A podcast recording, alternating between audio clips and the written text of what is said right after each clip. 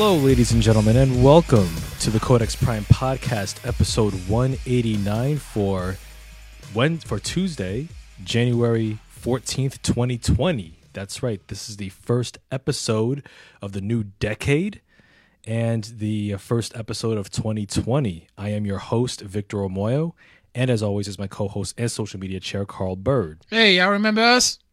Yeah, man, we're back after a two week break. So uh, hopefully y'all can join us in, join us on the chat here. Uh, we're live on Facebook. Uh, tune in, have a good time. We're going to be talking that nerd stuff as per usual. Uh, so much to you know, kind of look forward to this year. Uh, and also a lot of good things to look back on as well in the previous year. Uh, we'll get into our top fives of 2019 in various various categories, and we'll also talk about uh, are some of the things that we're looking forward to uh, this year. So if you're in the chat, please uh, drop us a line. We've got Nick Thomas here. Uh, he says it's another victory Tuesday for me. It, it is. it, it, it is. Uh, Congrat, congratulations, sir. Congratulations to your LSU Tigers. As of right now, they are the undisputed Tigers. okay. Um, you didn't want you watched UWO. You knew about the bet. Uh, I didn't. I didn't like get. Well, it was like a college football bet, right? It was Kyle yes. Uh, last night was the uh, college football championships. okay. It was against uh, Nick Thomas's LSU Tigers Okay. versus Kyle Chapman from the UWO, Mm-hmm. his uh, Clemson Tigers. Okay. and the LSU Tigers won. Mm. So now uh, there's some profile pictures that are gonna that um, Kyle needs to hurry up and change. Okay. I think I saw one of them in our, in the UWO. I posted chat. both of them in the UWO chat. Okay, so that's part of his bet, I believe. um, yes, Kenny. I mean, um, Kyle has to say nice things about Kenny Omega, Okay. I mean, I don't know why he wouldn't, but okay. and bro, Matt Riddle. drink a White Claw. Nice. Okay. Willie. God, Nick, I hate you for putting White Claw in our lives. Now, I- think what would sweeten the deal is if Kyle would drink the EC3 branded White Claw. if he can find that. It- it's Nick. Yeah, Nick has to pick the flavor. Okay. All right. So uh, if if the EC3 White Claw is available in stores, then that would just make it that much sweeter for Mr. Chapman to to guzzle. Uh, will he have to? make it. Mm, Will he have to do it live on the UWO? Yep. Nice. What other proof is he gonna have if he doesn't do it? I mean, you know, Kyle. Kyle's that's t- typical Panthers fan luck, you know. But you know that's that's that's Kyle Chapman. That's the most diabolical hater this, This side, side of, of Mississippi. Mississippi, and uh, that's what he gets for trying to bury me uh, on the last episode of UWO uh, when I pointed out that the Tyler Bate Eddie uh, Eddie Daniel a Dennis match wasn't that bad. It was a it was just a solid opener. I I um watched it, but I came in when they were showing the highlights from the women's triple threat. Okay. Yep. And I was like, God damn, I missed it. But oh my god, the rest of that card was fire. Yeah, NXT UK Takeover Blackpool two. Man, th- my favorite match was uh, Tyler Bate versus Jordan Devlin. That was, That was good. That was good. I, I Yeah. was watching it and I'm just like, they look like just the way that they're built, Mhm. they look like two tall can't say midgets, little people. Kinda, yeah, yeah. You're, you're, you're kind of right about that. It just I mean, especially Tyler Bate because he's got that stout y- stature. yeah. Yeah. And and the fact is, like Tyler Bate and Jordan Devlin, they're ridiculously good because they've been wrestling since they were like kids, 12, yeah. like 12, 13. So like, man, just seeing them this good now, man, just put them on the rocket ship, man. I mean, Tyler Bates already was a former uh, UK champion, so Yes.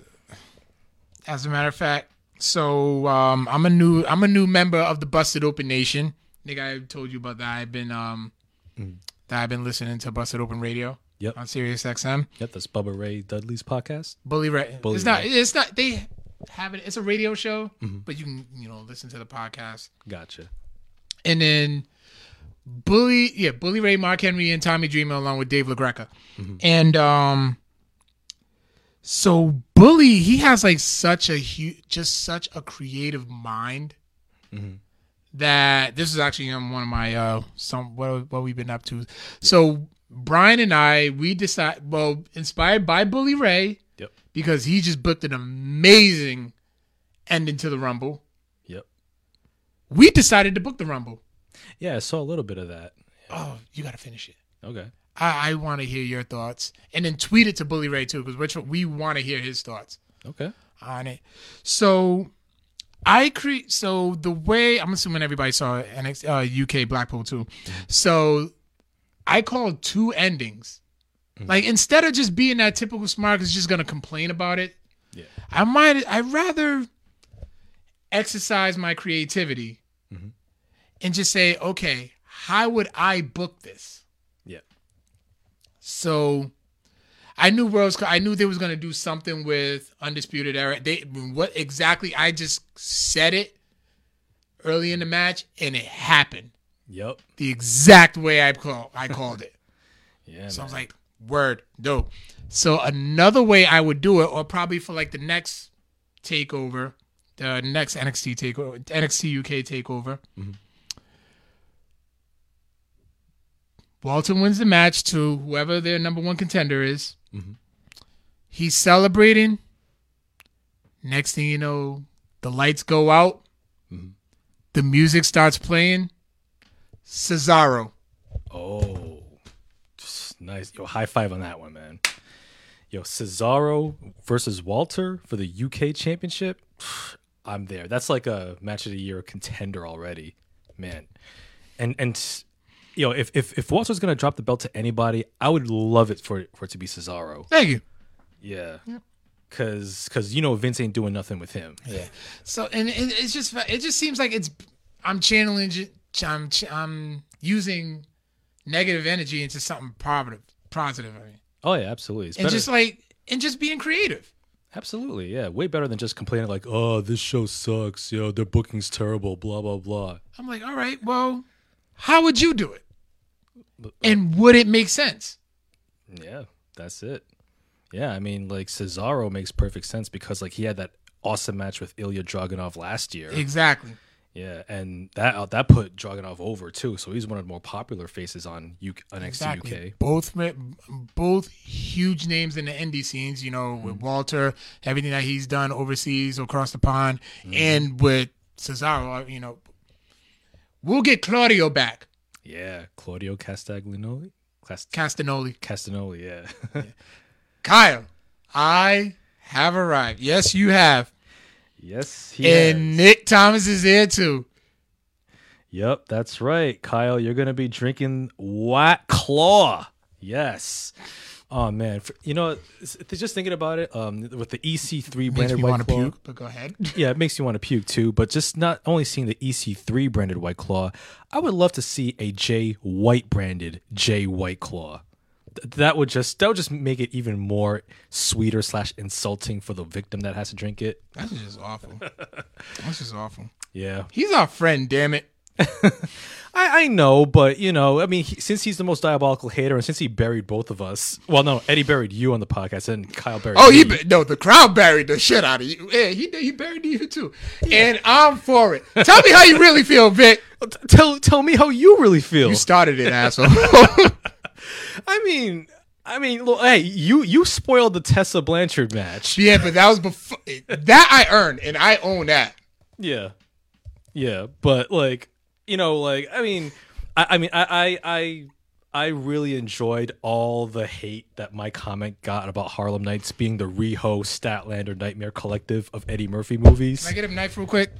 I mean, I mean, it, it is. I mean, this is a fact. I mean, No, it's that not. the movie is garbage. No, it's I'm not. sorry. No, it's not. It's Is this uh, gonna be our never? Is this gonna be our for one of our other like questions that we have to ask guests? what like how bad Harlem Nights is. Yeah.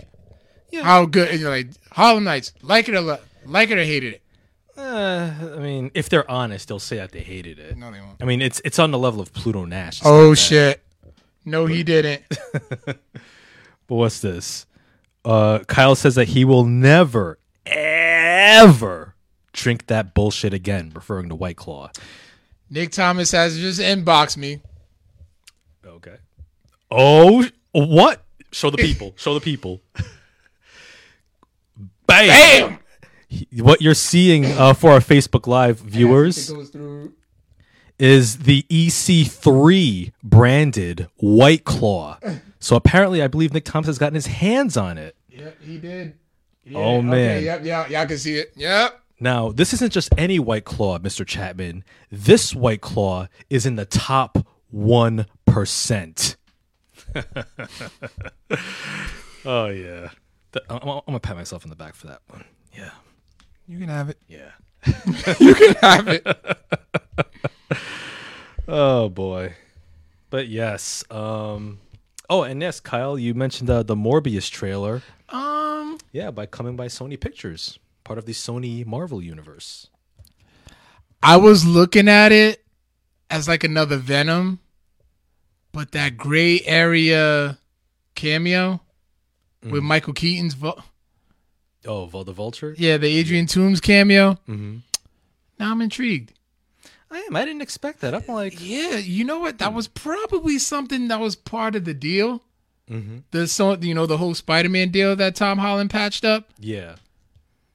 Yeah, that could be. Yeah. We could be in for some. We can be in for some good shit.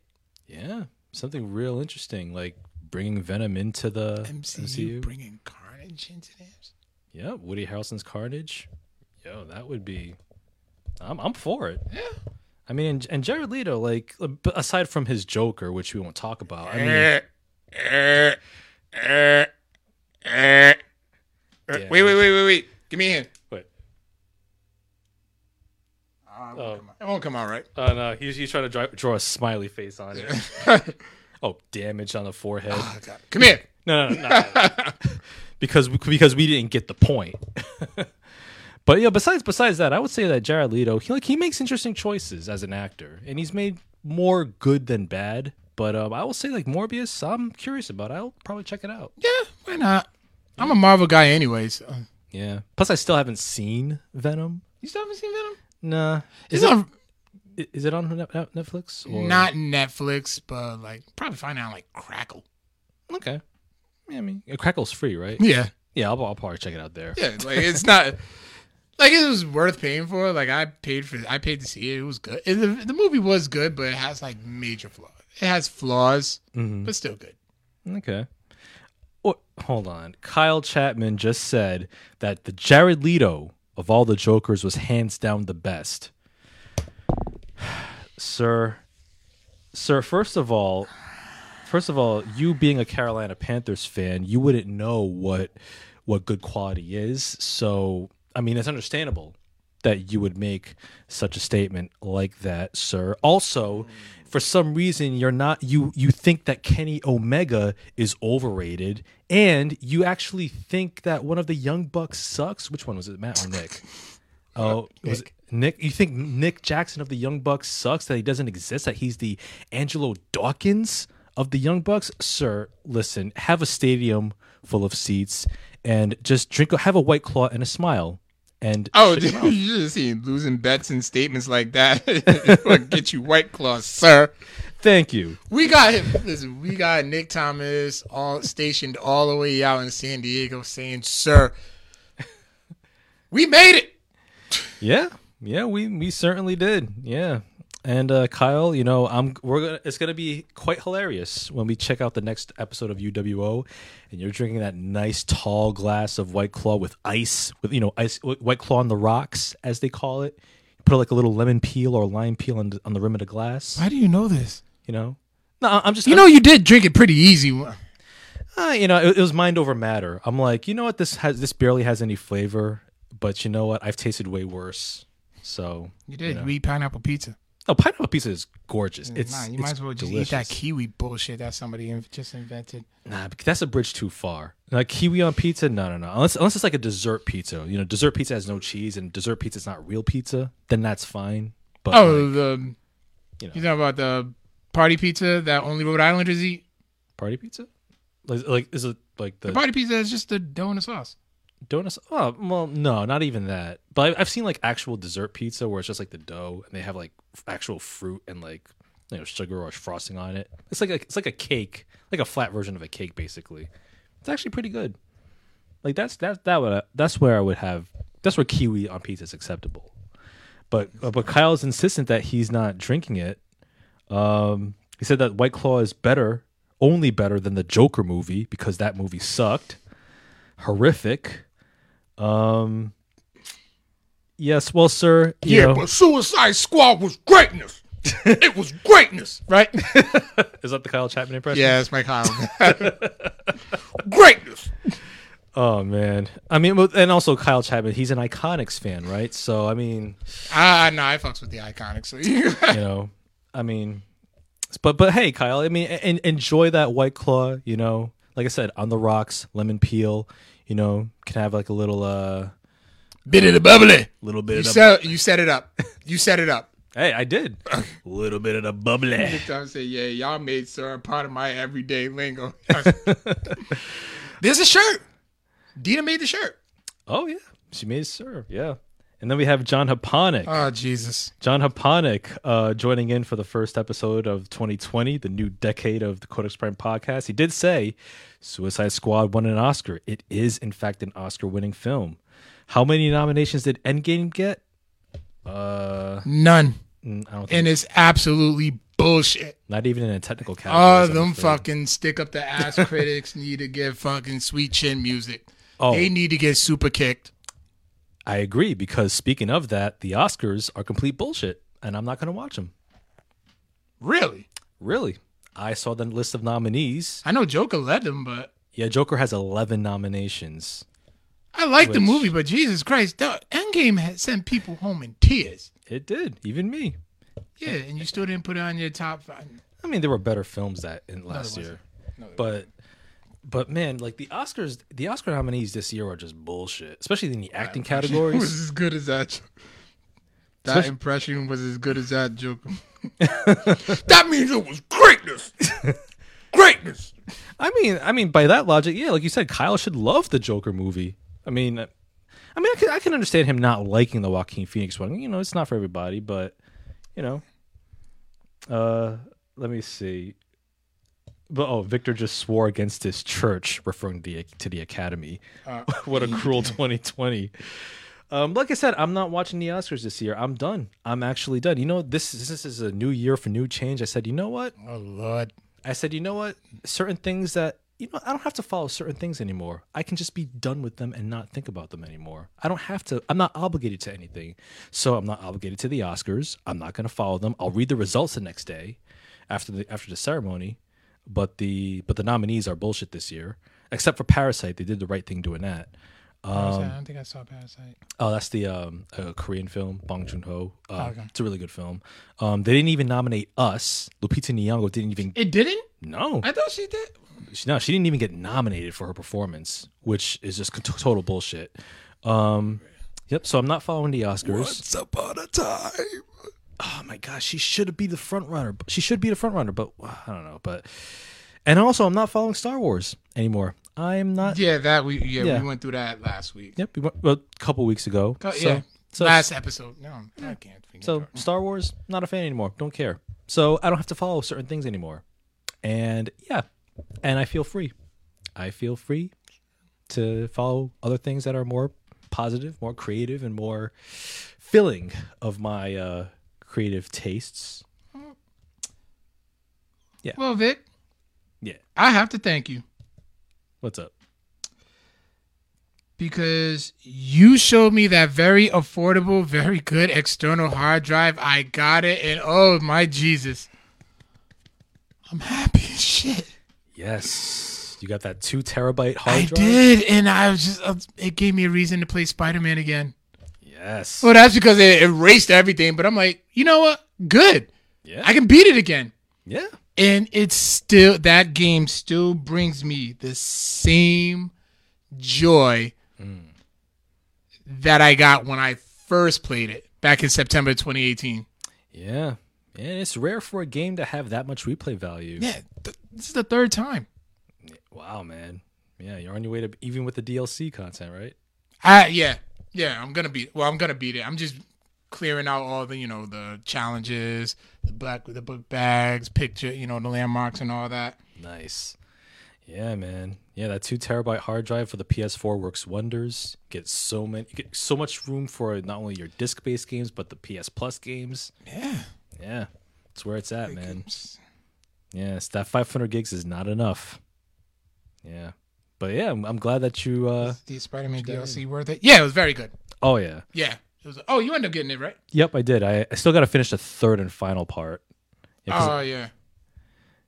yeah. Yeah. So. Yep. Shall we get into what we've been up to? Yes. Yeah. We'll get into stuff we've been up to. Um, let's see. For me, I'll start. Sure. Want. Yeah, I'll start. Uh, for me, uh, I've been catching up with some with some comics and whatnot. Um, you know, still catching up with Batman. Um, I'm, I've read the uh, latest issue, issue 80, 86, which is written by James Tynion the fourth. He's taking over the Batman line from Tom King. So that one ha- start, is introducing a new Batman storyline involving the Joker. Um, after who's who's who's on the rise after Bane's takeover of uh, Gotham City, and Bane was dethroned, and it also involves Deathstroke as well. So I'm pretty intrigued to see where that goes. Um, I also read, picked up and read the final issue of East of West, which was the long-running uh, Image Comics series by Jonathan Hickman. Um, this is issue 45. That's the final issue of that long running series. It's been around since 2013. Um, I really enjoyed how it wrapped up. Uh, no spoilers, but everything wrapped up rather neatly. Um, it's a it's if you haven't read it, it's a slow burn. So like the first, I say the first like eight issues or so kind of takes time to like get the ball rolling, but it's still really intriguing because it involves the four horsemen of the apocalypse. It involves death and um, death and his lover. Um, it involves uh, their son, who death is looking for. It also involves a really unique take on the the United States of America, which is fractured uh, fractured into like five different factions. Um, it, it's like a really interesting post-apocalyptic uh, uh, take on like slash science fiction slash western slash horror. It's it's it's really good. Like I said, um, it, you, can, you can you can pick up any of the trade paperbacks. I think at, at this point there's like ten of them. So ten which collects all forty five issues. Um, definitely pick it up. It's it's well worth it, especially if you're a fan of Image Comics or Jonathan Hickman's work. Jonathan Hickman is good. If you want to read anything by Jonathan Hick- Hickman, read House of X, um, Powers of X. Okay, Powers of X. House and Powers of X. House- Okay. You literally have to get both lines, just both lines to get the whole story. okay. But it's so good. Gotcha. Like it's it's gotten rave reviews. Nice. Yeah, I'm gonna have to check that out. Uh, I also picked up a bunch of movies over the break. Um, yeah, so some on the cheap and some I just caught. Um, you know, for, for a discount. Uh, this one I was surprised to find. Um, this is the Cotton Club Encore. Fucking Gregory Hines. Yeah, Gregory Hines, uh, Mr. Bojangles himself, the late great uh, tap dancing legend. Uh, this was uh, directed by Francis Ford Coppola. Uh, this was actually this, uh, yeah, this is actually Francis Ford Coppola's director's cut, his original complete version of this film. Because when when the film first came out in '84, uh, Coppola had to cut out c- content um, at, at the behest of the studio because get this, even though the film's about the, the Cotton Club, that famous uh, Harlem nightclub, Yeah. The studio said that okay, this movie is too black, it has too much jazz in it. So that's why he had to cut. So so the so the movie about the Cotton Club, the original version, Francis Ford Coppola had to, had to cut out content because it was too black and had too much jazz music. So so when the film came out, it, it did receive like mixed to negative rev- reviews. But thanks to um, uh, Coppola revisiting the film like 35 years later, he managed to restore it to to the original version, and it's really good. Like a lot of a lot of good uh, uh, footage with Gregory Hines and his brother Maurice Hines. They played two characters in it. Uh, Richard Gere and a young Diane Lane. They're in it. Um, James Remar, um, who uh, plays uh, his, I think his most famous role, modern role, was uh, playing Dexter Dexter's father in the in the show Dexter. He's Yeah, in it too. Yeah, I see Francis Ford Coppola put his nephew in the movie. Yep, Nicolas Cage. Cage, yeah. yeah, Nicolas Cage at the time was I think he was like 19. Really? Yeah. So seeing Nick Cage, you know, I think I believe this was his day film debut or one of his most one of his earliest roles. Seeing him in it was was actually a trip too, and even seeing a young uh, Jackée Harry. Uh, Yeah, she was in it. She had like a, a little dance number in it too. does she really? I That's funny. Yeah, so I was like, oh man, this is really cool. So yeah, check it out. Uh, it's on Blu-ray and DVD now. With the Cotton Club Encore. Um, if you if you're a fan of the original, then this one is even better. Um, You know, Nicolas Cage is like a huge comic book guy, right? Oh yeah, I know he's like he was he wanted to be Superman for the longest time at one point. He owns a copy of Action Comics number one. yeah, I heard about that. Yeah, I mean, I would love to see. Uh, I mean, Nick Cage is doing his thing as Spider-Man Noir, and speaking of which, I am curious about Spider-Man Noir, the comic series coming out this year. Got it. Oh, you do? Yeah, I bought the. uh Actually, it's one of my uh well, what I've been up to. Okay, well we'll get we'll get Yeah. into that. Yep. And uh bought a few more Blu-rays here. Got the the favorite, um, really cool film, uh, Yorgos Lanthimos, um, Oscar-winning performance by um, Olivia Colman, who's also stars in The Crown. Um, Rachel Weisz, Emma Stone, really dope period piece. Yep, Gor- it's a gorgeously shot, um, pretty, pretty, eh, pretty like a dry humor, hilarious uh, in that that respect. Um, just a really interesting love triangle story full of deceit.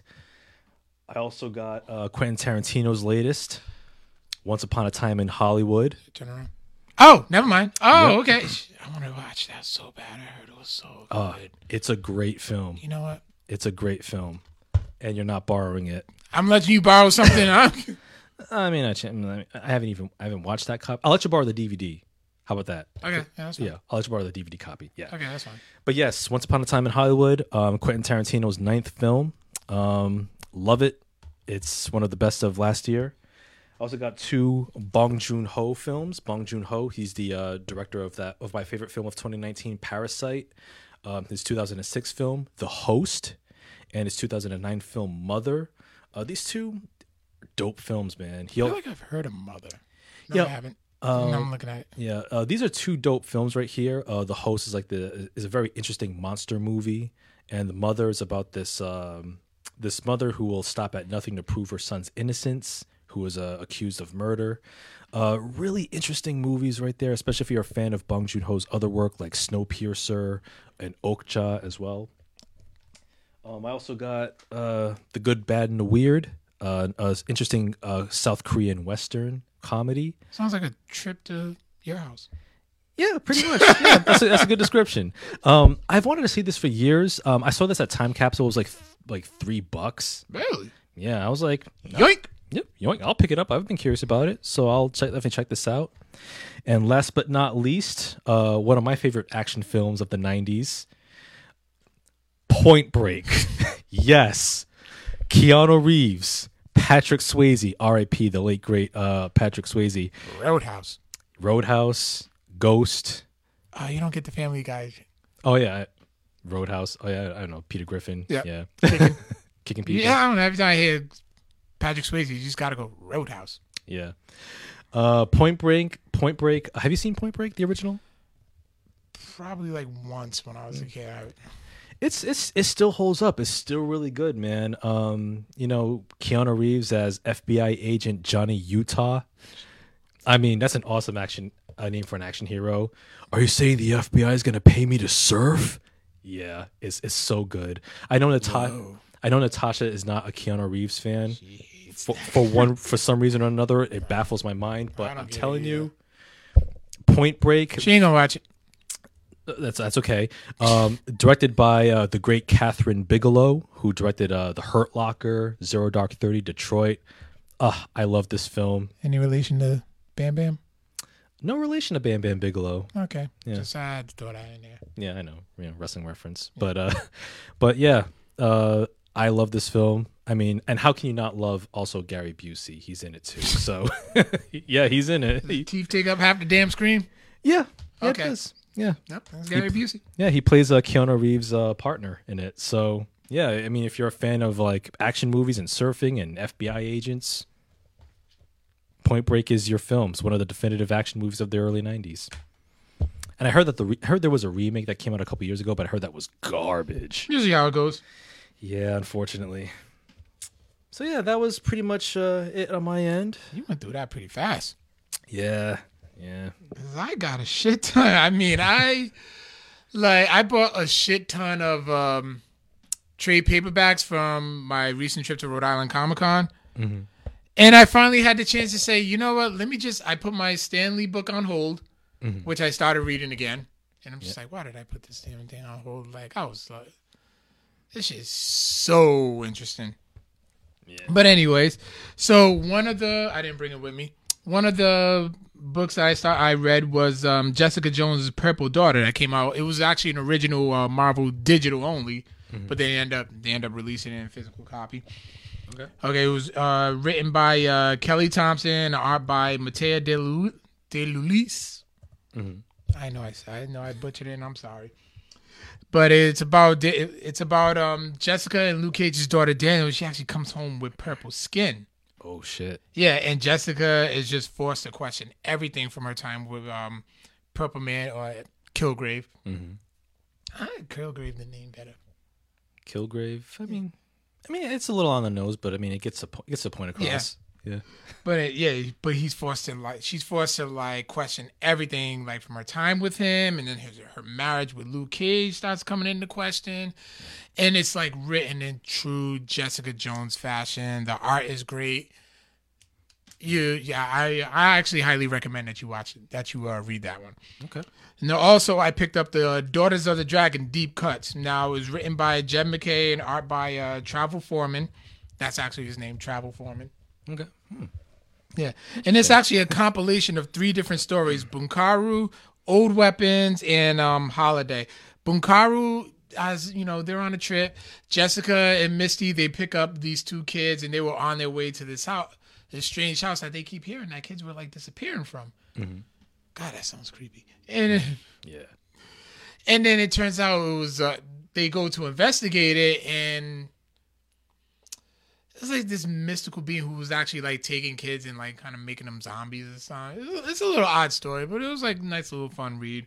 Um, Old Weapons was basically just a little hit uh, hit hitman job that they had, and then Holiday is when they actually go on a trip, and then they're becoming brainwashed. And Colleen was the only one who really who really wasn't getting it.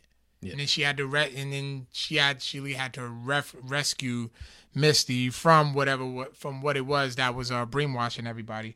Um, so yeah, it was a nice fun read, and it was and you know Colleen and Misty they kind of stole the show in the um in the Marvel Netflix series. Yeah. And they show hints of that. So it was like little mm, Daughters of the Dragon. Let's see what they up to. Let's see what they got. Let's see what they up to. And it was a cool, nice little street level um read. Okay. So yeah, I would say I would say to check that out. Uh, Doctor Strange's Damnation, which was also an original Mar- uh, Marvel Digital, and that was written by various artists and writers. I think it was like an eight part series. It looks like a six part series. And what it's about is Doctor Strange raises up raises up Las Vegas from its destruction following the events of the Secret Empire series, and then he ends up opening up the doors of hell and releases Mephisto. Ooh.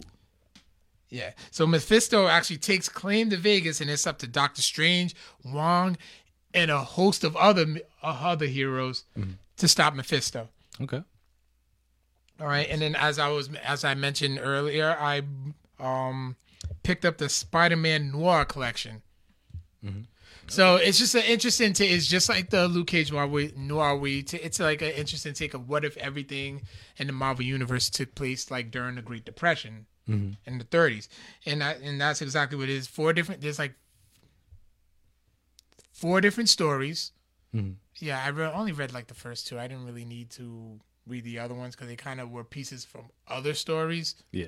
So it's like, all right, I can't, I don't have that beginning and end. I was like, all right, the first two completed. I read those. So um, also written by various artists and, uh, and writers. And in the dark days of the Great Depression, the young Peter Parker was actually bit by a cursed spider Okay. instead of radioactive, and then he ended up um, fighting villains just like the the Goblin. And Harry Osborn is the Goblin, and he's actually like a mob crime boss. Chameleon is actually a freak. Was um part of a circus freak show. And he was able to mold his face to whatever he wanted.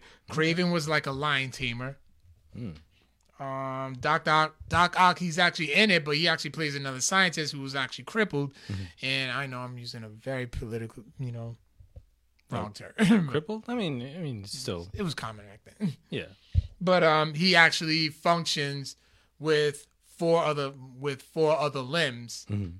So to give that Doctor Octavius effect, and it was like a very and various others too. Felicia Hardy runs a runs a club called the Black Cat. Of course. Yeah, my, you know Aunt May, Mary Jane's in it. Um, Uncle Ben dies horrifically. Ooh. Yeah, Hmm. yeah, by by like irritation. Okay. Like gets shot up. Ooh. Oh. okay. All right, man. The vulture kills him Oh. by eating him. Oh shit! Really? Yeah. Damn. Why are you smiling? No, I mean that's it's just a creative and horrible uh, way to to kill Uncle Ben. I mean, damn. yeah, and Ben and Ben Urich saw the whole thing, and Ben Urich actually takes in Peter Parker as like his as like a mentee. Okay, As Peter Parker's becoming a um, as be, he's becoming a, a reporter. Mhm. Yeah, it's a very. It was a, it was pre- pretty fun. to It was pretty fun to see. I couldn't read it in Nicolas Cage's voice because Peter was like still young, Yeah.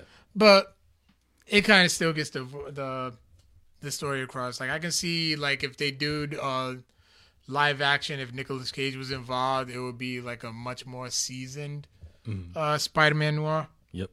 And another one that I actually brought, and I actually want you to read this one, Okay. and I want to, I would love to hear your thoughts about it. It's called Fallen Son: The Death of Superman. I mean, not Superman. damn. I was talking about that comic like a couple of days ago. It was funny. the Death of Captain America it was Okay. written by Jeph Loeb, and the, and the art is by many different artists. Okay. Uh, John Romita Jr. being one of them. And it's part of the Civil War story arc where Captain America is actually dying, and it explores the grief, the stages of grief from different, um, from the perspective of different Marvel heroes. So you actually had one, which was, um, the first one is Wolverine, and he covers the denial phase. Okay. Uh, the Avengers, they deal with anger. Uh, Captain America, which is AKA Hawkeye, he actually takes on the Captain America mantle for a little while. He deals with bargaining. Mhm. Spider Man goes through depression. Mhm. And it ends with Tony Stark, with, with Iron Man, with acceptance. Oh, interesting concept. And man, uh, Falcon delivers the eulogy. Mhm. Took me to church. Okay. I'm interested. I'm intrigued. I want you to read it, and I want to hear what you think. All right, I will. So then, oh God, I got this is gonna be a little bit of a roast session. Oh, a roast. Yes, a little bit of a roast session because um, buddy of mine's, you know, he's a comic book guy, an old school comic book guy, and he says, you know, they actually made a what if comic because he's trying to collect all the what if series. And one I picked up, he brought it up, and it was what if the gamma bombs, the gamma bomb spawned a thousand Hulks, which was mm-hmm. written in 1995. Mm-hmm. It was written by Ian Edginton and the art by Larry Stroman. So it starts in 1944 when the American scientists create a gamma bomb and they, instead of an atomic bomb, and they bomb Hiroshima and Nagasaki. And that's what created a huge human race of spawns. And Ben Urich, it fast forwards to present day, and Ben Urich is actually ex- interviewing Ben, I mean Bruce Banner, Yeah. and he's telling a story about okay, this is what happened, and this is what became of it. And Nick Fury, after years of dealing with this, he uh, oh, I have it right here. He, this is the cover. Mhm. You know, he just says, "Fuck it, I'm tired of these Hulks. Mhm. We're gonna get the heroes together, and we're gonna stop these motherfuckers." Okay. Now here's the roast part. The art is so fucking horrible. These Hulks have Down syndrome. What? all right. All right. So, Wait a minute, look. Okay, it's the cover. That's Uh, the cover. No, no, no. I want to see a reaction. So just open like the first page. First cover. Yeah, you'll see it. Just open. Huh? There Wait. we go. Is that the Watcher? Yeah, that's the Watcher. The Watcher always leads the. um Wait, wait a second. How c- Like, Hey, hey, I still like to take care of I. I, know. I was- I was trying to like show the show the first page to people. This is this is pretty bad artwork. I mean, who did the artwork again? Larry Stroman. Yeah, this this artwork kind of reeks Turn to of one of the Hulks. Turn to one of the Hulks. it kind of reeks of like like one of the. Oh my god! The, the, there's like he has no nose, like no brow. The Watcher, it just looks pretty bad. Wait, this is the Hulk. That's a Hulk. A Hulk. Okay, is this is this like the worst one? No, All right, let me let me keep let me No. keep turning the page. Wait, how come his eyes are far way far apart? you! Wait, okay, I, I'm gonna show the I'm gonna show the Yes, people show here. the people. Okay, this is a, a a picture of the Hulk, and for some reason, like like he has a h- wide head, but his eyes are like way far apart. Like like one like one eye is like They're literally next to his ears. next to his ears, and it's like there's all this space in between, in between his like before his nose, and You'll never find blum blum blum blum a hairline like mine. was uh, All about the Benjamins. Uh, I gotcha. I mean, yeah, th- these are. Oh, Keep going. Okay, I, I know you can say it takes place in Hiroshima, but these Hulks, man, it's, it's not exactly a good. What the hell? Wait a minute. I gotta point. To, I gotta point to this. I gotta. I gotta point this out to the people. Yeah. Yep. What is this? Yes. What is this? Okay, th- th- there's another. Awful. I, I can't put words to what I'm pointing pointing at. So if you're listening to this, the audio version, just watch the uh, the video version of this episode and see what I'm pointing at specifically. This is just horrible artwork. Yes, it is. I thought I've seen some pretty bad artwork in my time. This, Yep. Yep. I think this got it. wow, this this is up there. And, and for That's some, ever. I mean, that's um Thunderbolt Ross. that's supposed to be That's still supposed to be Thunderbolt Ross. Okay, it's like it's like every single character in this comic has like the same face. Yeah. It's like it's like one face. So It's like one man, thousand faces. And I don't I don't know if that was like the unintended concept. Yeah. This is this comic is my burial of the week. Yeah, this is a burial of the week worthy comic if there ever was one. I mean goodness gracious. That Bought it for two bucks. I, I, I I think I think you were robbed by a dollar ninety nine. That's some pretty bad artwork right there, right, Carl? Gosh, I mean, wow. Mm-hmm. Yep. Yep. Also, this Marvel was incoming. This was actually well intriguing. And the artwork, I promise you, is so much better. Okay, the Okay. the future begins here. Yes, this book actually, I kind of have to go into the app. Written by Jason Aaron and a shit ton of writers. Jonathan Hickman's part of it. Greg Pak, Dan Slott, Donny Cates, Ed Brisson, Saladin Ahmed. Um, so many art and so many artists.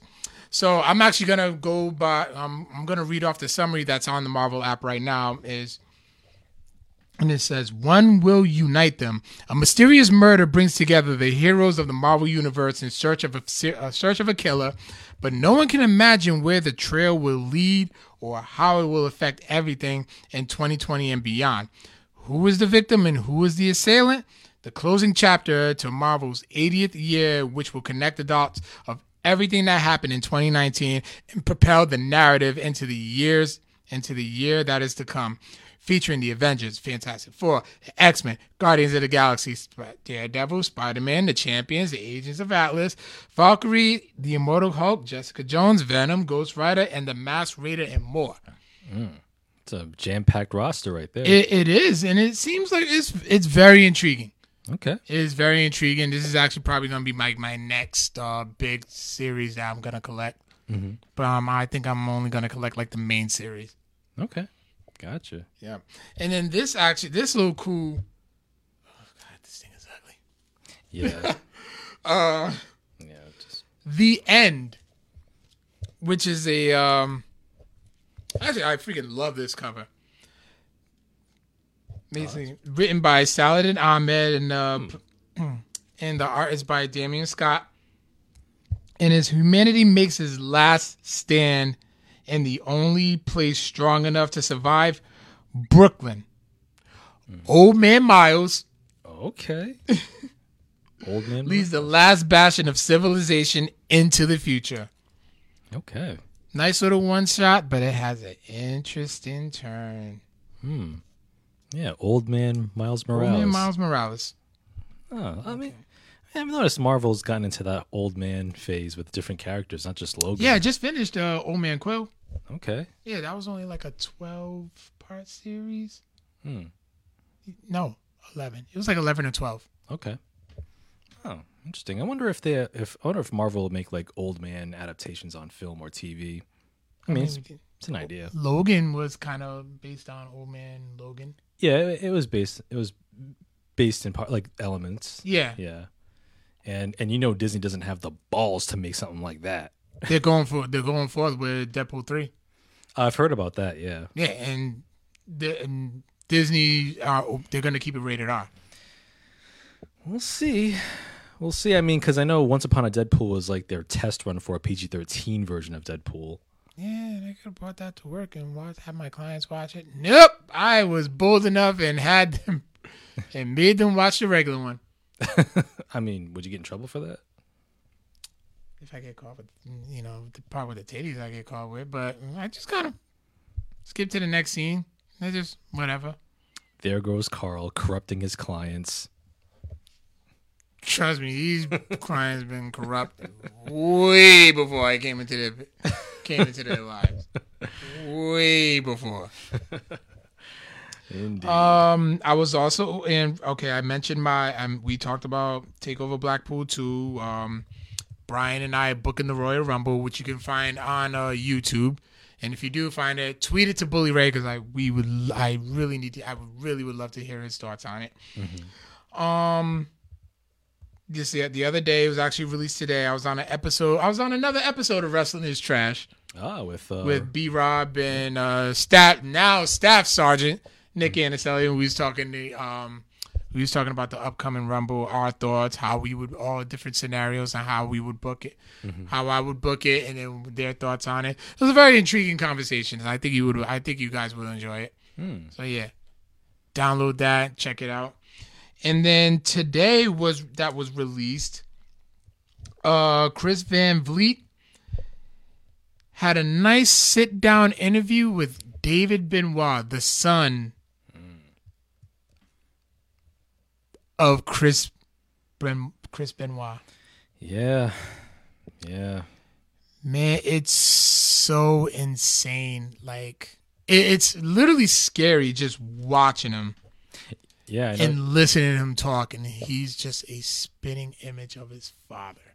yeah, yeah. You, you played a little clip uh, before we started the podcast, and it's just scary how uncanny like the resemblance is between David Benoit and his father, and even down to like the way he speaks, like his cadence. Yeah, Yeah, it's it's like it's like looking at a young Chris Benoit. yeah, Yeah, it's wow. Like I, I, remember, I remember I was reading a tweet earlier. In fact, and uh, Solomonster uh, from, from Solomonster Sounds Off, uh, he he tweeted that um that it was a good interview, but he also said that like David Benoit uh wanting to get into wrestling is a fantasy because like I guess like the sentiment was that like people aren't going to get past like who his father is and the fact that he looks so much like him. yeah. It's not. He he has to. I think this was a good way to start it by doing an interview and actually coming out explaining his side of the story. He's probably gonna have to do you know do more on much grander scales. Yeah. Um, I know for a fact WWE will not take a chance on him. Uh, they they They they just can't. yeah. But he really had. There was actually one time um he was banned from going to WWE events.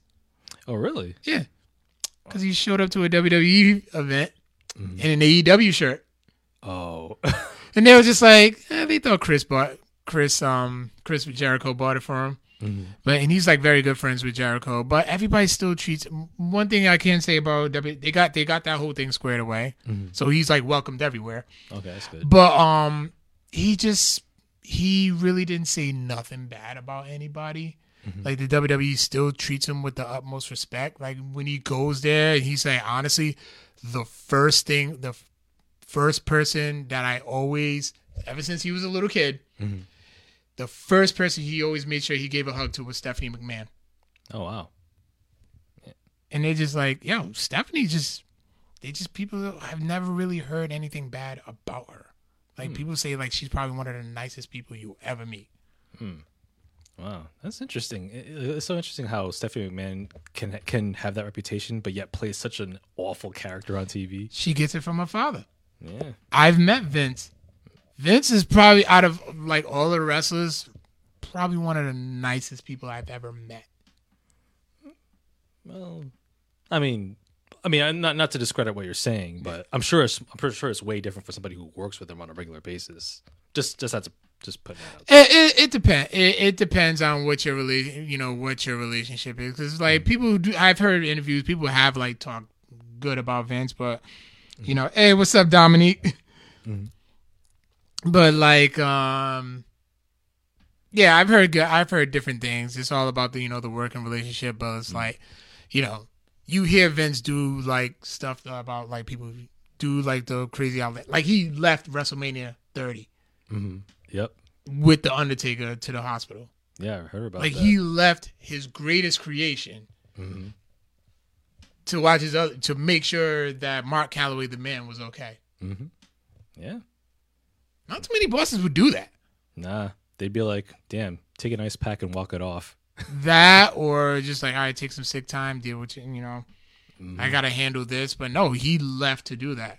Yeah, I mean, Undertaker, he's a he's an institution, so Yeah. yeah. But that's what I've been up to. Okay, so I'll definitely check out that in- that interview for Oh sure. God, please do. And I Oh. really want to. I really want to hear your thoughts. Yeah.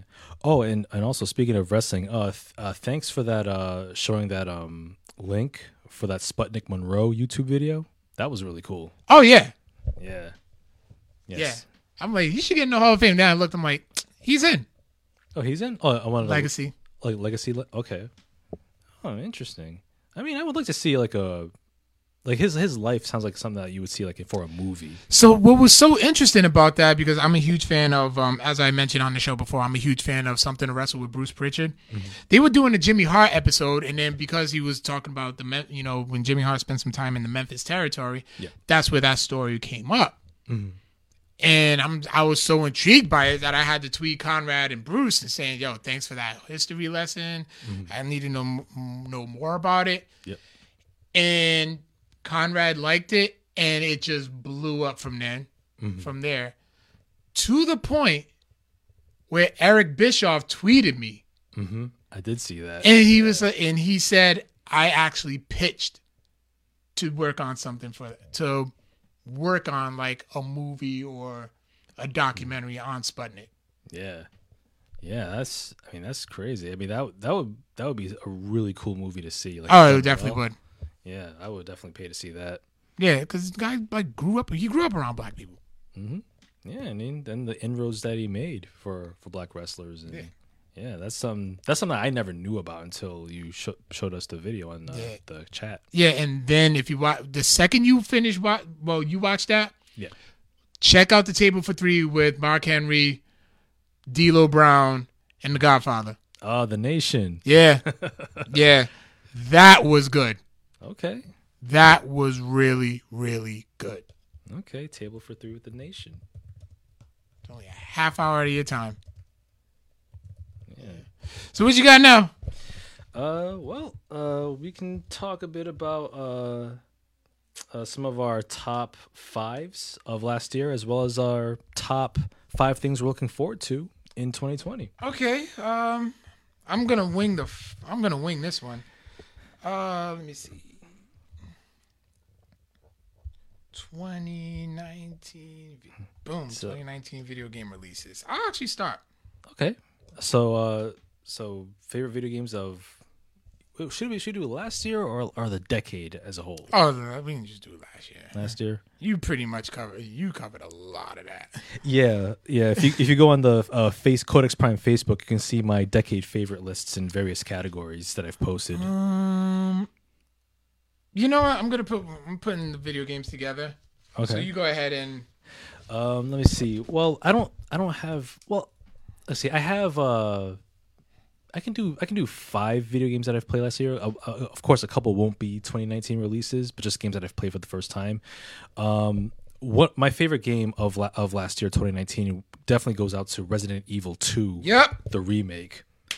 I mean, that's definitely far and away um, probably the best remake I've played uh, uh, of, of of any video game. Um, in, in all my years of, of gaming, uh, Res- the Resident Evil 2 remake is is an excellent example of how you you could take a classic game and make it even better. Like just just uh, combining the game engine of Resident Evil 7 with like the third person perspective of Resident Evil 4, 5, and 6, and then actually creating uh, analog controls uh, so you can actually have like genuine like 3D controls for your character. It's like the best of both worlds, or best of all worlds rather. Um, it's genuinely scary as well. So when you're playing as either Leon or Claire, and you see Mister X, yo, Fuck Mr. X. oh, Fuck shit. him. Oh my god. Okay, I used that. I used that, that DLC. Yep.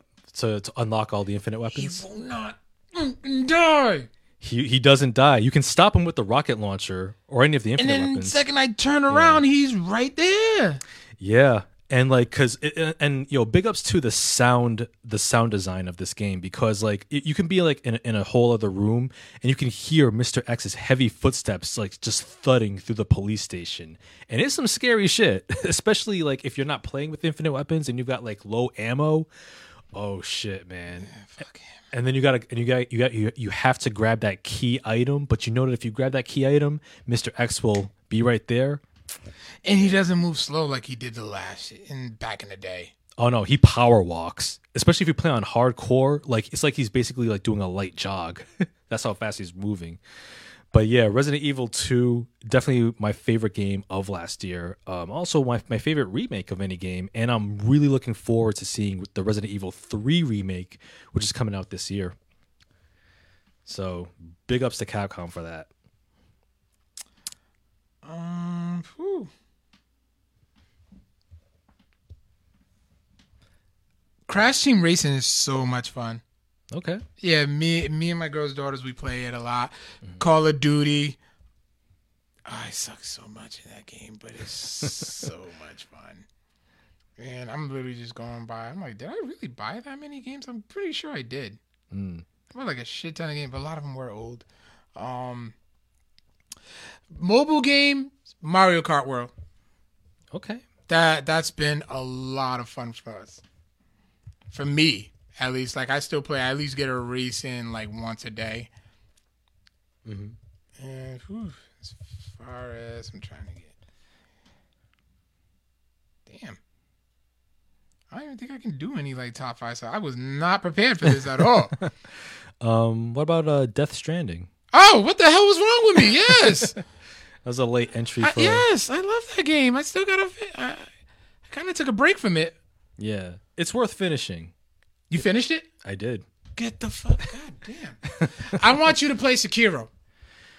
You know, I want you. Yeah, play it. I mean, if uh if it's on sale, I'll pick it up. I heard it was so good, but it was so hard Yeah. that I honestly, I'm like, you know what? They could do it. I mean, It's a challenge game, Vic. I know. Like I heard it's harder even even even by FromSoftware standards it's hard. Um cuz like cuz like like I like I mentioned before in the podcast like I'm not I'm not too good at with parrying attacks. Like I'm good with blocking and dodging, but like when it comes to like parrying where you have to like hit like the block button at the very last possible second before your character gets hit so you can like deflect an attack and like and like like have an opening to attack your opponent. I'm not too good with the timing when it comes to parrying. That's why I kind of I've kind of shied away from Sekiro, but I am curious. Like if it if it goes on sale at some point, I'll pick it up. Mortal Kombat 11. What the hell is wrong with me? There you go. With the with the excellent voice acting of Ronda Rousey. Yep. And by excellent I mean terrible. Yeah, that shit is awful. I, I, I uh, I'm a Mortal, I'm a huge Mortal Kombat fan. Oh yeah. And I love, oh my god, I play against I play against my girl's nephew, and she's like, "Why can't I beat you?" Because I'm like, "Cause I'm a veteran, son." And you can't give him an inch. They got to learn. Yeah, See, uh, you know, he's learning. Learning. He loves using Shao, using uh, Shao Kahn. Okay.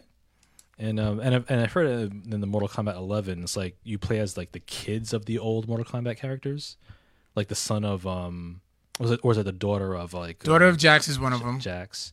Cassie Cage is Johnny Cage and Sonya's daughter. Mm-hmm. That's kind of it. Okay. Yeah, that's it. Hmm, interesting. Yeah, I mean, I mean, the, uh, I will say that the Mortal Kombat games do look fun. Um, I, I what was the last one I played? Did I? I, I know I played Mortal Kombat X. Um, we we had like a couple matches, and I think I played Mortal Kombat Nine, and that's as far as I went. I haven't played XL or Eleven. XL is pretty much X. Yeah. Just extra confidence. Yeah, trust me. You played X. If you played X, you played XL. Oh yeah. Okay. So XL is kind of XL is like the complete version. gotcha. Yeah. All right. Cool. Cool. Let me see. Want to go to movies? Uh, yeah. We'll go to movies. Oh, also real quick. Um, Bloodstained: Ritual of the Night. I just came across that. Yeah, really cool uh, Castlevania esque uh, a Castle Metroidvania game. So if you want your Castlevania fix, play Bloodstained: Ritual of the Night. It's on the PS4. But yes, uh, movies. Oh man, so many great movies that came out last year. Um, I will say that uh, I, I did I did post my top twelve favorites as well as honorable mentions, but I'll mention a few few of them. Uh, one of my favorite, my, my absolute favorite film of 2019, like I mentioned earlier, is Parasite, uh, directed by Bong Joon Ho. Uh, that is an outstanding film. I love the theme of uh, of like rich versus poor, the privileged versus uh, the disenfranchised. I loved the, the the cinematography of like the look of like this stately, like like artistic like minimalist um mansion basically that of that the rich family occupies versus like the dingy uh basement um urine soaked basement that the poor family lives in. Um it is and also the performances particularly by Song Kang-ho who plays a, the patriarch of the poor family.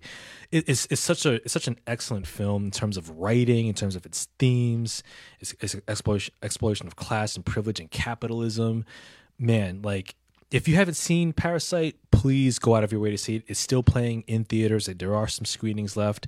I know that the Blu-ray is coming out in a couple of weeks, so man, you gotta check it out. Uh, I will say, even though I, even though I'm not watching the Oscars, I will say that the Academy did the right thing by nominating it for Best Picture. All right. So, what you got for movies? All right. Uh, I'm gonna just read mine's down.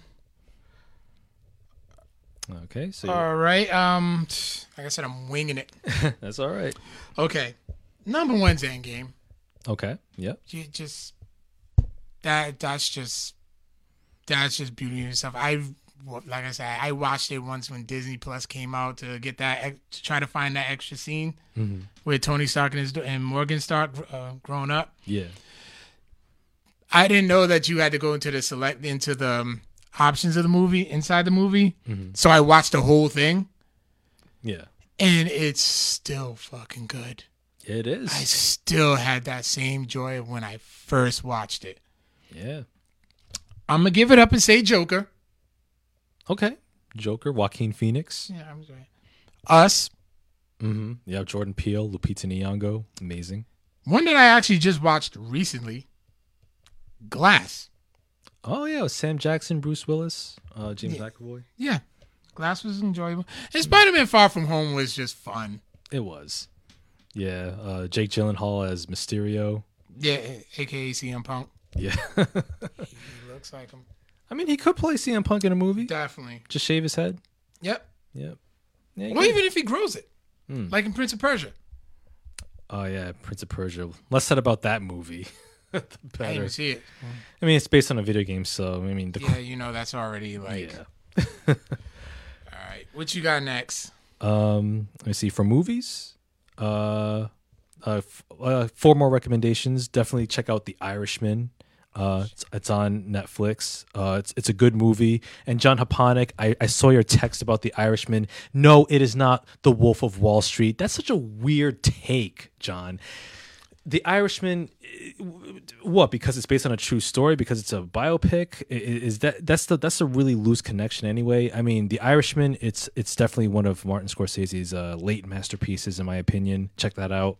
Um, Uncut Gems, Adam Sandler's best movie in years since Punch Drunk Love. Um, I want to see more of this Adam Sandler and less of the mouth breather movies that he's made his career on for so many years. Here we go. Um, you know, I mean, I mean, I mean, I mean, I, I think I read somewhere that Adam Sandler said that uh, if he doesn't get nominated, he's gonna double down on the bad movies that he's made.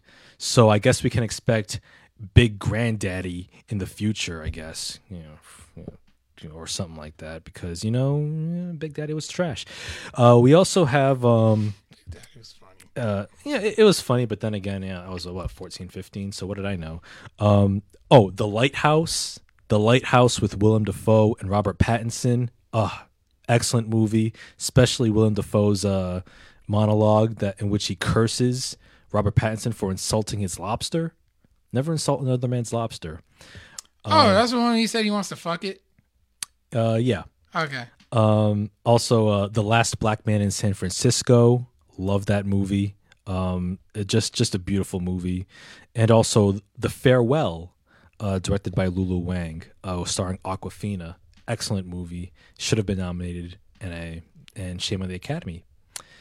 So yeah, uh, that's pretty much it. Um, what's some what's what are some other uh, top fives of 2019? How about uh, wrestling matches? I'm going through those right now. Okay. Uh, so we, we can get get into some of our favorite wrestling matches of 2019. Um, my favorite match, and this was a hard list to, It to make because 2019 was a dope year for wrestling. Uh, It's the best time to be a fan. I swear to God, it is. it really is the best time to be a fan. And of all the matches I I, I picked, um, and this was a, this is really this was really narrow. Um, but I, and I don't believe in ties for the number one. So like, my favorite match of 2019 by a very very slim margin was Walter versus Tyler Bate at NXT UK Takeover Cardiff last August for the WWE UK Championship. Uh, that match was like 40 42 minutes long, but damn it, it was one hell of a contest. You cannot say that Tyler Bate is not a main event star. Like this dude, you can put the rocket ship on him on him in any promotion and and and he'll deserve it, man. This dude is like out of this world good, and Walter just like an imposing figure of a champion. Um, if if if you want to see professional wrestling, British strong style at its finest, check out that match, which uh, which is from last August. Um, oh, also another another favorite. You can pick any one of any one of the three, but my favorite was Johnny Gargano This is Adam Cole, Yup. baby. Yep, versus Adam Cole, NXT Takeover New York from April 5th. That was their first match for the vacant NXT Championship, which was vacated by Tommaso Ciampa due to injury. It was a two out of three falls match. This was a great match uh, for many reasons, but seeing just seeing Johnny Gargano finally win the NXT Championship and becoming the first ever NXT Grand Slam champion, that was dope. That was like the cherry on top to his Cinderella story. But it's also even even better, in my opinion, seeing Adam Cole hold the belt with the Undisputed Era. Okay, here goes my. Oh, I got my five. Oh, you're five? Yeah. Okay. Oh, Number one, Cody versus Dustin at Double or Nothing. yes, that was on my list too. Number two, Adam Cole versus Johnny Gargano, NXT Takeover New York. Mm-hmm. Number three, Kofi Kingston versus Daniel Bryan at Wres- WrestleMania 35. Oh yeah, favorite moment of the year. Number four, Walter versus Tyler Bate. Yep.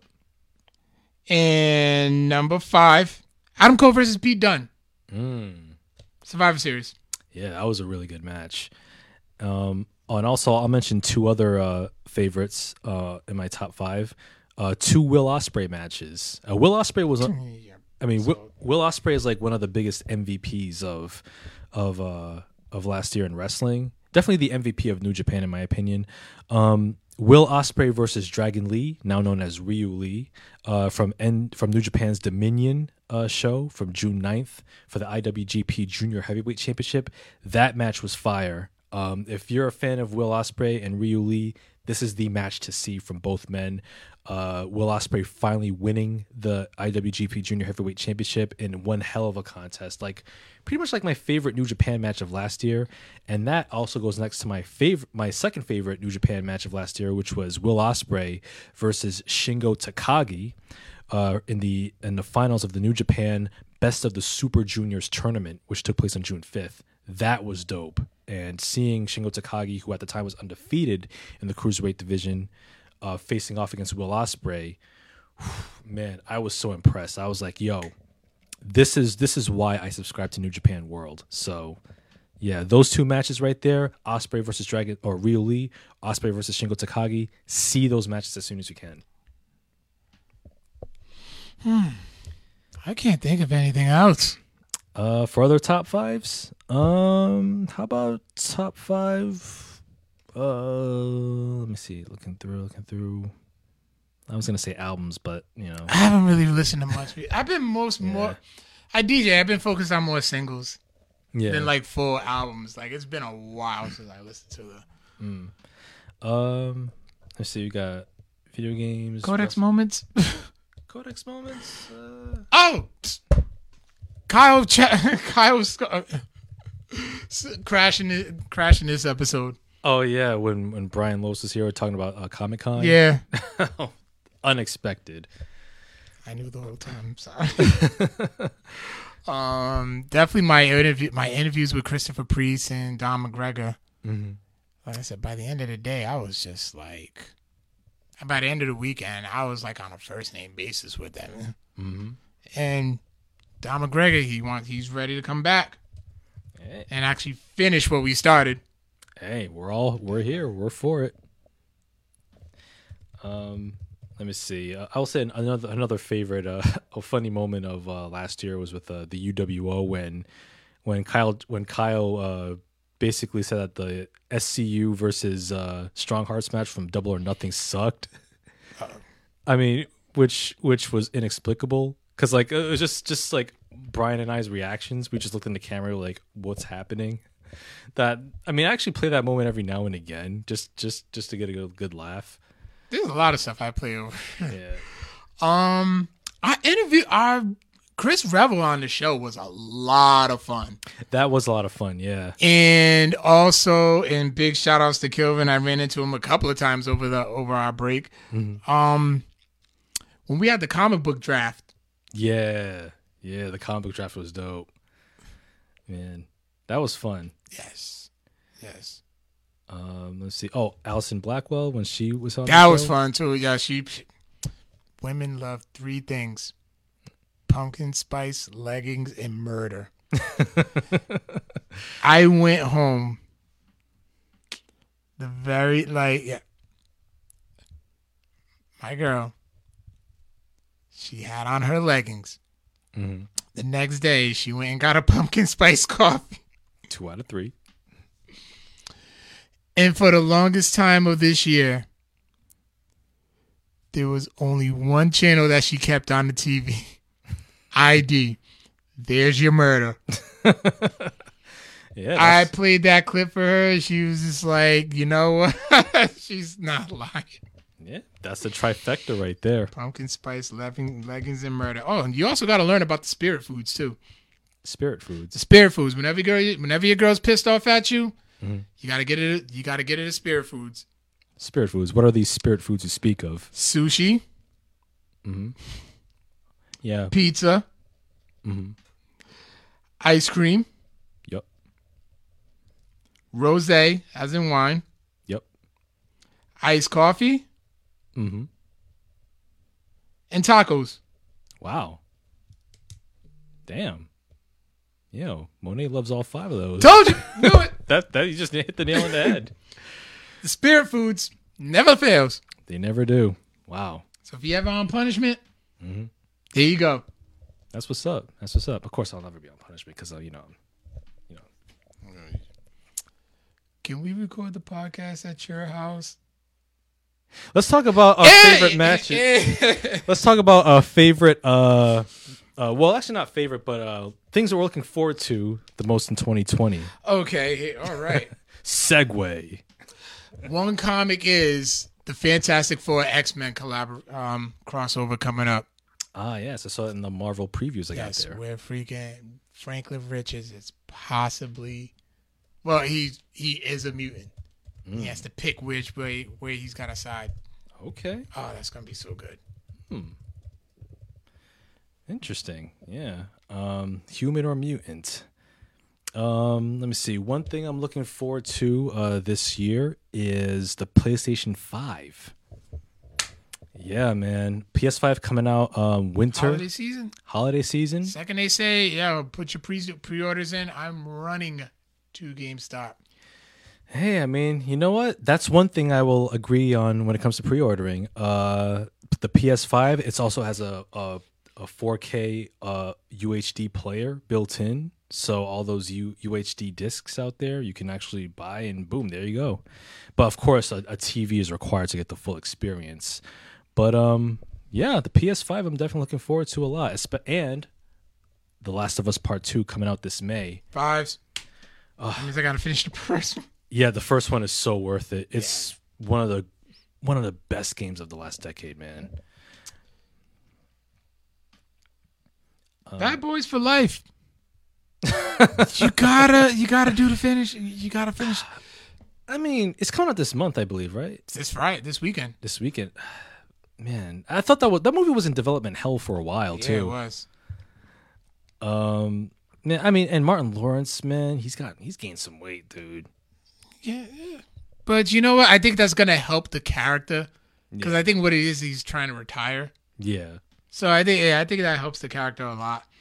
yeah, man. You know, it's- Um, it's been a while since we've seen Martin Lawrence in something enjoyable. I'm willing to, but I'm willing to bet that my rankings for the Bad Boys movies will be two, one, three. Two one three, Warren G. Yep. I mean, I knew that reference was gonna come up. Like, Yeah, I mean, I mean, I've seen. Let me see. I, I know, I've seen the first Bad Boys, which was cool. Um, I haven't seen Bad Boys two. Are you fucking serious? No, I haven't. I've seen parts of it. I haven't seen the whole thing. All right, I gotta, I gotta let you borrow it. Um, Like, there's a reason why that movie's always in syndication, well, yeah. especially with Reggie. Reggie, is he? Uh, Yep, just Reggie. That's all you gotta know. Okay. Watch the movie. You're gonna see. You're gonna thank. You're gonna thank me. It's gonna be on the level. It's an action packed, more action packed. Other guys. Okay. I mean, other guys is hilarious too. So, That movie so much. oh man. Um, let me see. Uh, one thing that I'm looking forward to in 2020. Well, this is more of a more of a wish, more of a plea, if you will. Now that we've entered the third decade of the 21st century, I want to see you, Carl Bird, root for a new NFL team. Not happening. Let the Cowboys go. No, I can't. Because Listen. let me tell you something. If I change teams, then how di- what different will I be from any of those bandwagon jumping Patriot fans? I'll be just as fat, bad as they will. As they are. It's not happening. Not quite. I mean, It's listen, not happening. Listen. uh, Moving on. When, when, when was the last? wh- wh- When was yes, the Yes, I know it was in the middle. Yes, 95. I get it. But Listen. it's not going to happen. It's it's been the last time the Dallas Cowboys won a Super Bowl championship. This was, I think, before the PlayStation One made its debut. Okay, in the US, and I yes, okay? I I know that, but here's the thing: to be a true fan, you got to take the good with the bad. And now that this could possibly be Tom Brady's last season, thank goodness. Let's. This is how you test those real Cowboys, those real fans. Mm-hmm. My fan is not. My fandom is not tested. I take the good with the bad. I'm not leaving. Whole lot of bad though. I don't care. Whole lot but then bad when it's good, oh, it's gonna be great. We just got a new head coach, Jason Garrett. Coach Clapp is gone. Oh, good. Yeah. Hopefully, you'll- hopefully y'all can step it up. Help is on the way. I mean, I, I mean, I was gonna, I was gonna suggest to you, Carl, like, It's not happening. like No. pick pick a I will say this pick a new team that has that has won a Super Bowl this century. No, except except, except except the Patriots, of course. No, I'm not gonna do it. So you can cheer for you can take your pick. You can cheer for the Ravens. Nope. You can cheer for the Saints. Nope. The Packers. Nope. The Giants. Nope. The Seahawks. Nope. The Eagles. Nope. Um. Who else? The, the Steelers. Nope. Uh. The Buccaneers. Nope. The Rams. Nope. Wait. Did the Rams win? No, they won in 2000. The Colts. Nope. Damn man, come on man. No, I'm da- I'm I'm a diehard Dallas Cowboys fan. I, I don't jump bandwagons. Not jumping bandwagons. All right. I mean, like, like I, s- I don't know, man. But Wonder Woman '84. oh, oh, I'm looking forward to that for sure. Uh, but but all, I'm gonna say real quick is, uh, I mean, don't be surprised. Like you know, ten years from now, you know, Chisel Adonis is still gonna make those "We them boys" jokes, and the Cowboys have no sixth ring to their name. I'm, I'm, I'm okay with it. It's, you right. gotta take the good with the bad. You just gotta.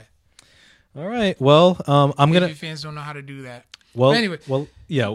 New? Mutants coming up. What? The New Mutants is actually gonna be released. Who? Who? The New Mutants movie. For real? It's they just finally put like, yo, let's just put it out just so we could just let it go. I could have sworn. Was it like? It was like either 2017 or 2018. That The- the I'm pretty trailer sure Aris and Maurice was still on the show. It, it, it must have been like not too long after they uh, left the podcast. I'm pretty sure. I no, I'm pretty sure they were still on the show, or probably shortly before they left. Wow. That we was talking about this, and we was actually amped about it. yeah, we were. We were like, oh my god, an R-rated X-Men themed film. Oh, oh my goodness. And, they're just they're just like, oh, we, you know what? I, I think that the, the, the new mutants at this point is Mar is Disney's tax write off. Oh yeah, because they, gotta make some money off it. But yeah, uh, to rewind what you're saying, uh, Wonder Woman eighty four coming out June. I'm really looking looking looking, looking forward to that. I'm looking forward to to, to the Eternals. Eternals uh, this November. Yeah, right? I I read the, I I think I reviewed last episode that I read the graphic novel by Neil Gaiman. Mm-hmm. Oh, it's Hmm. I'm like, I'm very interested to see how they do that. They changed a couple of characters around, but I mean that's gonna be great. yeah, and I, and I love Neil Gaiman's work too. So oh, he's yeah, yeah, yeah, he's down because he also did the Marvel 1602, yes. and that was really good. You know, I, I would love to see like a like a TV miniseries or like a film uh, based on that. That would be a really interesting experiment. I wouldn't take my chances with it. Like I can, I can kind of picture it, and I'm just like, mm, I'm, I'm very skeptical on that one. It, it's it's something different. Have you read 1602? Yeah, I reviewed it. Yeah, um, like just even like a TV TV miniseries, just something different than what we usually see from the MCU. If I do see it, I would like to see it animated. Animated would be fun. Maybe, but I think it. I don't think it goes too far, far enough. But that's just my opinion. But yeah, um, I will say, uh, Wonder Woman eighty four, uh, definitely gonna, it's going to continue the streak of DC's good films. Um, I, I will say Wonder Woman isn't is more enjoyable than than many of the MCU films, uh, in my opinion. Uh, also, um, you you you, you also I'm I'm really curious to see how they Shut up, Vic. I'm really curious to see how they explain uh, Steve Trevor's return because that's really gonna it's gonna be really interesting to see how they bring him back. But yes, Okay, thank you. yes, what you're Bill seeing, and Ted. Bill and Ted Three The music. Face the Music, dude. Oh my god. Yes, uh, Bill and Ted Three. We didn't think it was gonna happen. We thought it was a joke uh, made by the interwebs, but no, this is a real film, and it is completed, I believe, and it was it is coming out this year. When is it coming out? Well, let's find out on the Google machine. So, Bill and Ted Three: Face the Music is coming out. Let me see, Bill and Ted Three. It's coming out August 21st, 2020. You know what else is coming out in August? What's that? Bam! Coming to America too. Really? I'm so scared. I'm extremely skeptical. I am so scared. I'm extremely skeptical about coming to America too. I mean, because the first one, as you know, is a classic. It's my all-time favorite movie. hey, hey, I, hey, no complaints here. My favorite Eddie Murphy movie of all time as well. Infinitely quotable. Um, I mean, I, I will say that we have to judge part two on its own merits. Yes, yeah, you do. You do. you know, and we got to we got to put part one on the back burner just to see how part how part two will fold. Um, but I think coming to America too, if I'm looking it up here, it's got, it's got an interesting uh, pedigree. It's directed by Craig Brewer, who directed Hustle and Flow and Dolemite is My Name. I always thought, um, hustle, hustle and flow. Yeah, Craig Brewer Why I think it. Chris Robinson directed that? I don't know why. Nah, um, but Craig Brewer he directed. Have you seen Dolemite is My Name on Netflix? I still haven't had a chance to see it. It's very good. It's very good. And, and Wesley Snipes is a riot in that movie too. but yeah, it's got Craig Brewer, so it's his second collaboration with Eddie Murphy. Um, it's got Shari Headley, who hasn't aged a day, who's barely aged a day rather. She's coming back. Um, John Amos still alive, still alive, still kicking. Um, Wesley Snipes coming back. James Earl Jones still ticking. Um, I'm interested. I'm interested. I will. I will see it, but like you said with the Fifth Agreement, be skeptical. But, But listen. But yeah, I'm looking. Set after the events of the first film, former Prince Hakeem Jaffe, Hakeem Joffer, Mm-hmm. Sometimes I just hear the word Joffrey Joe. I just hear Joffrey Joe and I just have to laugh. Yeah. Is set to become king of Zamunda when he discovers he has a son he never knew about in America. Which is how is that possible? Because Yeah, was he sleeping around? he didn't touch nobody. That's the thing though. I mean, I think there's some there's some there's some shenanigans afoot. A street savvy Queens native named Lavelle, Mm-hmm. played by Jermaine Fowler, honoring his royal his royal father's James Earl Jones' dying wish. Oh Jesus God, no! Oh. To groom his son as the crown prince, Akeem and Semmi Mm-hmm. set off to America once again. I think I mean, uh, okay, maybe maybe maybe a, a, a couple of I can't believe I'm saying theories for coming for coming to America sequel, but maybe either it's a it could be someone that's trying to scheme, trying to rip off uh, Prince Akeem, trying to pose as his son Yeah. to get that royal money, or it could be Semmi. He had like a little side piece who's trying to claim the throne for himself. Semmi was trying to hoe at that time. So. Yeah, so it could be kind of like it could, it could kind of turn into like you know like a like an Erik Stevens Killmonger type deal. Yeah. You know, So I'm looking at it. Jermaine Fowler. Leslie Jones is in it. Shara Headley. Mhm. Shari Headley. John Amos. Tracy Morgan. Wesley Snipes. James Earl Jones. Paul. B- Oha is back. Oh my God! this. Please sing. I mean, I don't know what can top "She's Your Queen" to be. Randy Watson's gonna be back. Yes, Jackson Hat's own, Mr. Randy Watson. I gotta give me. I gotta give me that shirt. That boy good.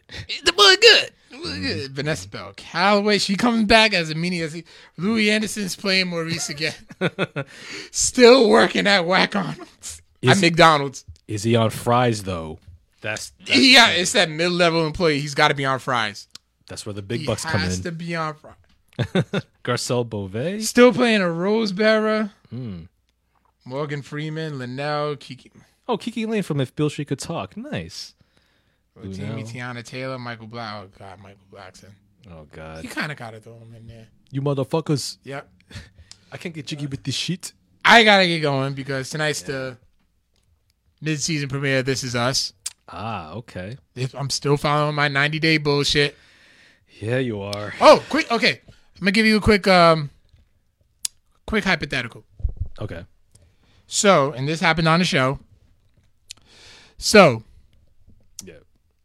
Your girlfriend, who's American, and you mm-hmm. come from the other country, from another country. Right. She brings you over here. Now you guys are on the K1 visa. You got 90 days to get married. Okay. During for 30 of those days, in the middle of those 90 days, mm-hmm. I want to go to Costa Rica to to to learn herbal medicine. Mind you, she has like no doctorate or nothing. She's got basic ass degree from fucking Johnson and Wales in Providence. Oh my God. Oh my god, we cry. I'm like I cross paths with this bitch, possibly. It's not a good look. It's not. Oh god, she's lit- this girl is literally the most hated person this season. oh great. Rhode Island for the win. So yeah, and she goes down there and she's like, she's just starting it up and partying. Mm-hmm. Like, how would you handle that? Remember, you're stuck here. You can't work. Mm-hmm. You're just stuck trying to fin- fix up a she shed because her and her mother's a bunch of hoarders. Okay. Um, well, if I had any self respect, I would uh, assess the situation. I would have a talk with her, and I would pack my shit and move back to my country. There we go. Yeah. And that's what we are praying for. Yeah. All right. Uh, let me see. Question of the week. Name an actor that just does not get enough respect. Oh, that's a good question. An actor who does not get enough respect. Uh, damn, that's a. Oh man, I'm gonna, I'm gonna have to really think about this one. Um, because I'm thinking about like some like workman, workman like or journeyman actors or actresses who've been around for like years, played role after role, but still haven't got quite to that top of success. First one that comes to mind. Who's that? Well, I was just thinking this one, but he's gotten his like. Oh no, he did get a he he did get an Oscar. All right, never mind. Chiwetel Ejiofor. Chiwetel Ejiofor. Thank you. Oh, he was Oscar nominated. Nominated? He never won? No, he never won an Oscar. Fuck that. He should have won that shit. Yeah. Because you got to think back. Oh, yeah, because I know he got some accolades for 12 Years a Slave, but god Mm. damn, dude. He was Victor Sweet. He was ghetto. I never thought. Yeah. And then, like, he played um one of Frank Lucas's brothers. yep, American Gangster. I love that movie so much. Damn good movie, yeah. And then he's Karl Mordo. Mm-hmm. It's Doctor Strange. And I'm just like, dude, like, he's been in so much stuff, and he's just like, yo, you never really get. I feel like you just don't really get the respect you des- that you deserve. And Jennifer Lewis, Oh yeah, Jennifer everybody's Lewis, got. She's everybody's mother. Yeah, Jennifer Lewis, man, like she stays working, and Yes. yeah, yeah, she's one of those actors. Like I, I, I think I saw like a, was like a Twitter hashtag. It was called uh, hashtag Black Famous. I don't know if you've seen it, but Black Famous is basically where you have like a black actress or actor who's famous among black audiences and they're really well known, but for white audiences they've never heard of them, and it's so weird. Like like Jennifer Lewis being one of them. Um, oh my gosh, like like you can name like any famous like black comedian that like we know, but like for some reason white audiences like who's this person? Like, are you serious? I know. I know two white. I know two white people Mm-hmm. that only black people know, and white folks don't. I'm thinking Gary Owen is one of them, right? That's one of them. yep. And singer Teena Marie. Teena- really? White folks don't know who Teena Marie is. Seriously? Yeah. Huh. Black folks do. White folks don't. That is weird to me. I thought she was like hugely popular in the 80s, I believe, right? Yeah. Huh. Huh. That's well, that's that is news to me. Um, I would say an actor who doesn't get enough respect. I'm gonna go with uh Bokeem Woodbine. Yeah, he was good.